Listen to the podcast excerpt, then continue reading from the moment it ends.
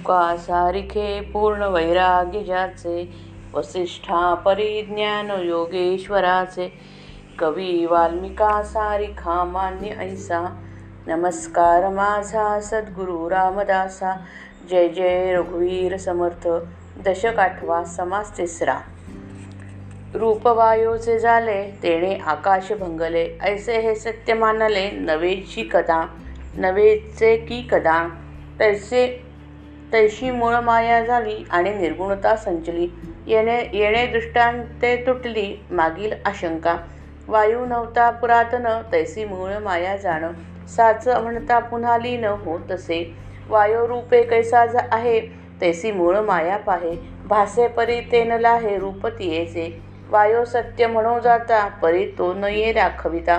तयाकडे पाहो जाता धुळीच दिसे.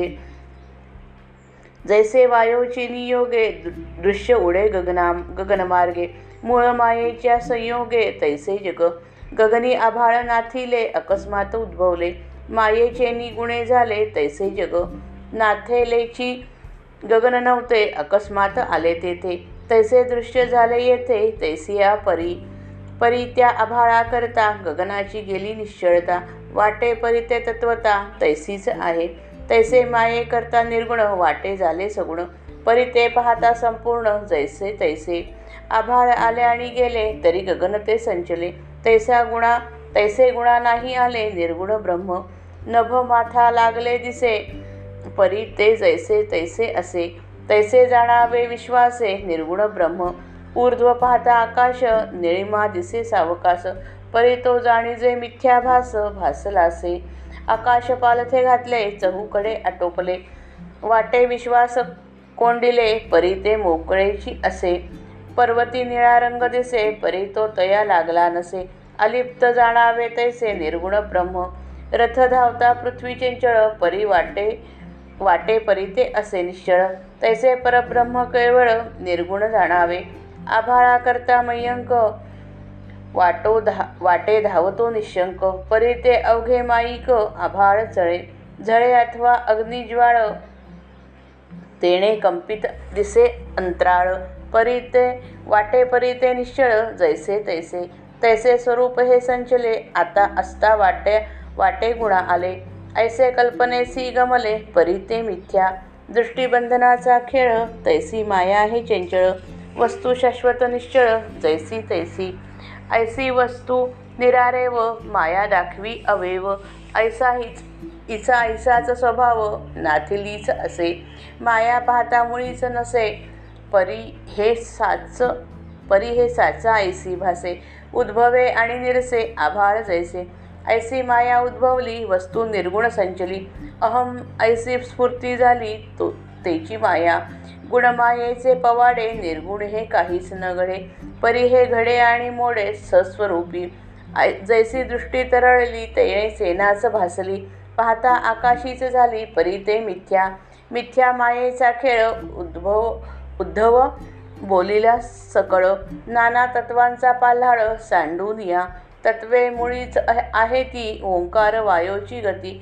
तेथीचा अर्थ जाणती दक्ष ज्ञानी मूळ मायेचे चळण तेची वायूचे लक्षण सूक्ष्मतत्वे तेची जाण जडत्वा पावली ऐसी पंचमहाभूते पूर्वी होती अव्यक्ते पुढे झाली व्यक्ते सृष्टी रचनेसी.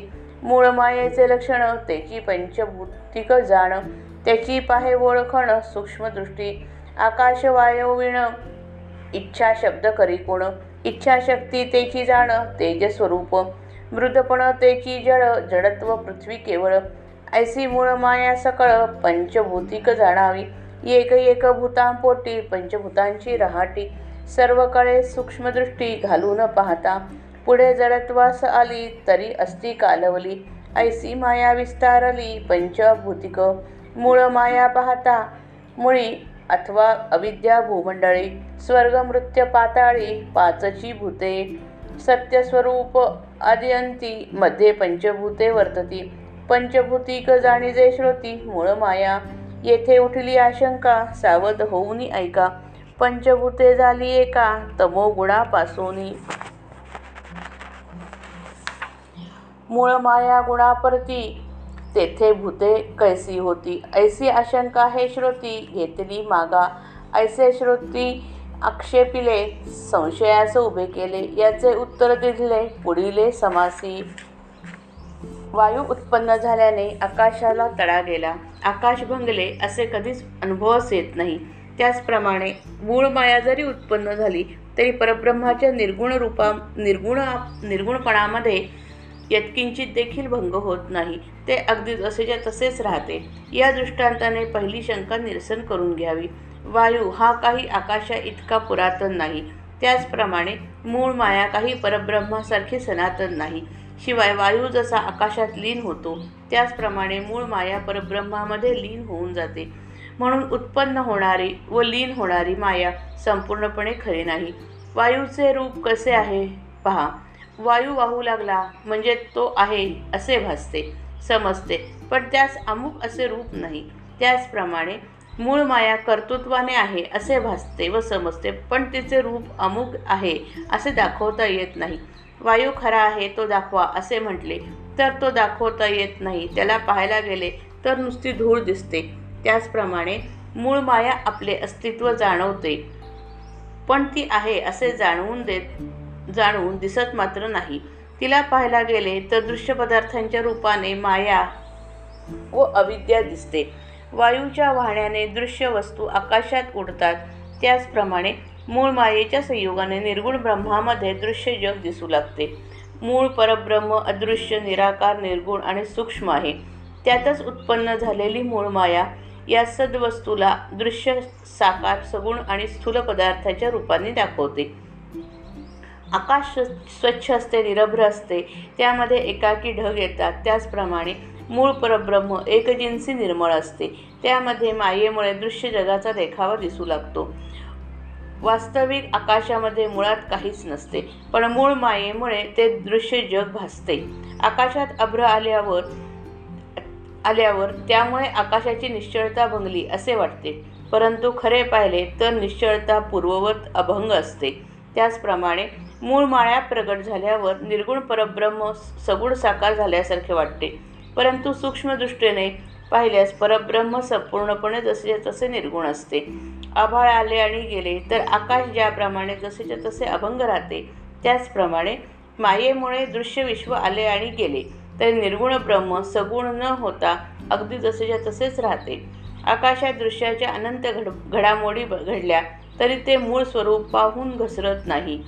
अगदी जसेच्या तसे अलिप्त राहते त्याचप्रमाणे दृश्य विश्वाच्या अनंत घडामोडी घडल्या तरी मूळ परमात्म स्वरूप जसे तसे अभंग राहते अलिप्त राहते. क्षितिजापाशी आकाश अगदी डोक्याला टेकलेले दिसते पण ते खाली घसरलेले नस नसते. अगदी जसे तसे असते त्याचप्रमाणे या दृश्य विश्वामध्ये ब्रह्माला सगुणपणा आल्याप्रमाणे वाटते परंतु त्याचे निर्गुणपण अगदी जसेच्या तसे असते हा विश्वास बाळगावा. वर पाहिले तर आकाशामध्ये जिकडे तिकडे निळा रंग पसरलेला असतो.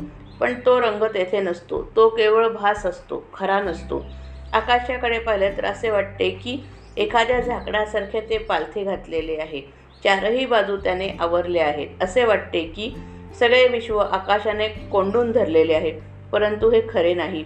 खरोखर आकाश सर्व दिशांना अगदी मोकळे आहे. दुरून पाहिले तर पर्वतांचा रंग निळा दिसतो पण दिसत असून सुद्धा तो रंग पर्वतांना लागलेला नसतो. त्याचप्रमाणे हे दृश्य विश्व परब्रह्माला चिकटलेले दिसते. तरी पण निर्गुण ब्रह्म त्यापासून अगदी अलिप्त राहते. रथ धावत असता पृथ्वी धावते असे वाटते परंतु ती अगदी स्थिर असते. त्याचप्रमाणे एवढे सगुण विश्व पाहून परब्रह्म सगुण झालेसे वाटते परंतु त्याची निर्गुण अवस्था अगदी जशीच्या तशीच अस राहते. चांदण्यांच्या दिवशी ढग आले तर ढग हालताना चंद्र धावतो असे निशंकपणे वाटते. पण ते दृश्य अगदी भ्रमात्मक असते. चंद्र स्थिर असून ढगच धावत असतात. उन्हाची झळ किंवा आगीच्या ज्वाळा आकाशात वर गेल्या म्हणजे आकाश कंप पावल्याप्रमाणे दिसते. पण तो भ्रम असतो कारण आकाश अगदी जसे तसे निश्चल असते. त्याचप्रमाणे निर्गुण व निश्चळ परब्रह्म एकच एकपणाने जिकडे तिकडे पसरलेले आहे. ते दृश्य विश्वामुळे सगुण झाले असे आपल्या कल्पनेला वाटते पण ते खरे नसते. ब्रह्म जसेच्या तसे निर्गुणपणे राहते. नजरबंदीच्या खेळामध्ये अनेक वस्तू तात्पुरत्या उत्पन्न केल्या जातात. त्याचप्रमाणे माया स्वतः चंचल असून अनेक दृश्य पदार्थ निर्माण करते पण ते सर्व तात्पुरते असतात अशाश्वत असतात. दृश्य पदार्थ आले आणि गेले तरी परात्पर ब्रह्मवस्तू अगदी जशीच्या तशी शाश्वत आणि निश्चल टिकते. आत्तापर्यंत केलेल्या विवेचनावरून वाचकांच्या ध्यानात आले आलेच असेल की मूळ परमात्म स्वरूप पाहण्यात अतिंद्रिय दृष्टी पाहिजे. आपली इंद्रिये इतकी दुर्बल आहेत की दृश्य वस्तूंचे अंतरंग तर राहोच पण त्यांचे बहिरंग देखील इंद्रियांनी आपण धड आपणास धड आकलन होत नाहीत. वस्तू जशी नाही तशी दिसणे यास भ्रम म्हणतात. आपली इंद्रिये पदोपदी भ्रम निर्माण करतात. म्हणून इंद्रिये मागे टाकून दृश्याला मनातून बाहेर काढून जर पाहता आले तरच परमात्मा वस्तू आकलन होऊ शकेल. हे दृश्य आणि त्यामध्ये ही इंद्रिये अशी निर इंद्रिये अशी निर्माणच का झाली? यास खरे सांगायचे तर समाधानकारक उत्तर नाही. विश्वाच्या मागे मानावी विश्वाच्या मागे मानावी बुद्धीला गुंग मानवी बुद्धीला गुंग करणारे गूढ ते हेच होय. माया नावाची परमेश्वराची अचिंत्य शक्ती हे सर्व घडवून आणते. इतकेच सांगता येते त्या शक्तीचे वर्णन श्री समर्थ आता करतात. वास्तविक परमात्मा वस्तू अखंड आहे अवयवरहित आहे. तिच्यामध्ये माया खंड पाडल्याचा भास निर्माण करते. मुळात जे नाही ते आहे असा भास निर्माण करणे हेच तर मायेचे काम आहे. म्हणून मायेची सृष्टी खरी नसते. माया मूळ ब्रह्मस्वरूपात नाही पण ती खरी आहे असा भ्रम उत्पन्न होतो. आकाशात आभाळ येते आणि जाते. त्याचप्रमाणे माय माया मूळ स्वरूपात दिसते आणि नाचते परंतु स्वरूपाला त्याचा धक्का लागत नाही. आभाळाप्रमाणे ब्रह्मामध्ये माया निर्माण झाली तरी ब्रह्मस्वरूप जसे तसे निर्गुण राहते. ब्रह्माच्या ठिकाणी अहम अशी ही जी स्फूर्ती होते ती माया होय. गुणमायेचा सगळा खटाटोप चालतो. त्याचा आणि निर्गुण स्वरूपाचा काहीच संबंध नसतो. स्वस्वरूपा ही अगदी स ही सगळी घडामोड घडून येते. एखाद्या माणसाची नजर चंचल झाली म्हणजे त्यास आकाशातील ढगामध्ये हलते सैन्य देखील दिसते. पण ते आकाशातील आभाळ आहे हे कळल्यावर सगळेच खोटे असे कळते. अशा रीतीने मायेचा खेळ कसा मिथ्या असतो हे सांगितले. अनेक तत्वांचा विस्तार न करता माया कशी उत्पन्न झाली हे सुद्धा समजावून सांगितले. हे विश्व पंचमहाभूतांपासून रचलेले आहे. ही भूते बीजरूपाने मायेमध्ये असतात. एकातून एक निर्माण होऊन ब्रह्मांडाची रचना होते. हे ज्याला कळले त्याला विश्वाचा मसाला काय आहे हे ते कळते. अहम ही जी मूळ स्फूर्ती ते स्फुरण वायुमय असते. तोच ओंकार होय. त्यामध्ये पंचमहाभूते बीजरूपाने असतात. चतुर्ज्ञानी पुरुषांना हे बरोबर माहीत असते. निश्चल ब्रह्मामध्ये जी हालचाल होते ती मूळ माया होय. ते चरण शक्तिरूप आहे. शक्ती हेच वायूचे लक्षण होय. वायूतील शक्तीमुळे सूक्ष्म तत्वे स्थूल रूपात स्थूल रूप घेतात. पंचमहाभूते प्रथम अव्यक्त होती पण नंतर विश्वरचना होण्यासाठी ती व्यक्त झाली. मूळ मायेमध्ये जर विश्वरचनेचे बीज आहे तर तिच्यामध्ये पंचमहाभूते सूक्ष्म रूपाने असली पाहिजेत. जो सूक्ष्म विचार करेल त्याला हे ध्यानात येईल. आकाश आणि वायू ही तत्वे मूळ मायेमध्ये असली पाहिजेत. कशी? ते पहा. शब्द हा आकाशाचा गुण. म्हणून अहम हे स्फुरण ओंकार नादरूपाने प्रगट झाले. चरण हा वायूचा गुण म्हणून मी एक आहे अनेक व्हावे ही इच्छा झाली. बल हा तेजाचा गुण म्हणून त्या इच्छेला सामर्थ्य प्राप्त झाले. बरं ते सामर्थ्य जीवाला बोचत नाही ते मृदू आहे. मृदूपण हा जळाचा गुण आणि हा सर्व खेळ जडद्रव्याच्या आधाराने चालतो. जडत्व हा पृथ्वीचा गुण अशा रीतीने मूळ मायेमध्ये पंचमहाभूते सूक्ष्मपणे अव्यक्तपणे वास करतात. ही पंचमहाभूते अव्यक्त असताना काय किंवा व्यक्त असताना काय एकमेकांपासून अलग राहू शकत नाहीत. एकमेकात ती मिसळलेली असतात. विश्वरचनेकडे सूक्ष्मदृष्टीने बघितलं तर हे सर्व ध्यानात येईल. पंचमहाभूते व्यक्त स्वरूपात आल्यावर देखील एकमेकात मिसळलेली असतात. त्याचप्रमाणे पंचमहाभूत पंचा पंचभूते पोटात असलेली ही माया सबंध विश्व विश्वभर पसरलेली आहे. मूळ मायेच्या बुडाशी जाऊन पहा आणि अविद्यामय भूमंडलावर पहा किंवा स्वर्ग मृत्यू पातालात पहा. सगळीकडे पंचमहाभूतांचाच विस्तार आहे असे तुम्हाला आढळेल. रामा स्वर्ग मृत्यू पाताळ किंवा जे थोडे सचराचर आहेत ते सारे पंचभूतांनी भर भरलेले आहेत. त्या त्याहून सहावे असे काही नाही. आरंभी आणि शेवटी सत्य असे परमात्म स्वरूप आहे. मध्ये पंच महाभूतांच्या घडामोडी चालतात. मूळ माया पंचभूतात्मक आहे हे श्रोत्यांनी ओळखून राहावे. यावर श्रोते एक शंका घेतात.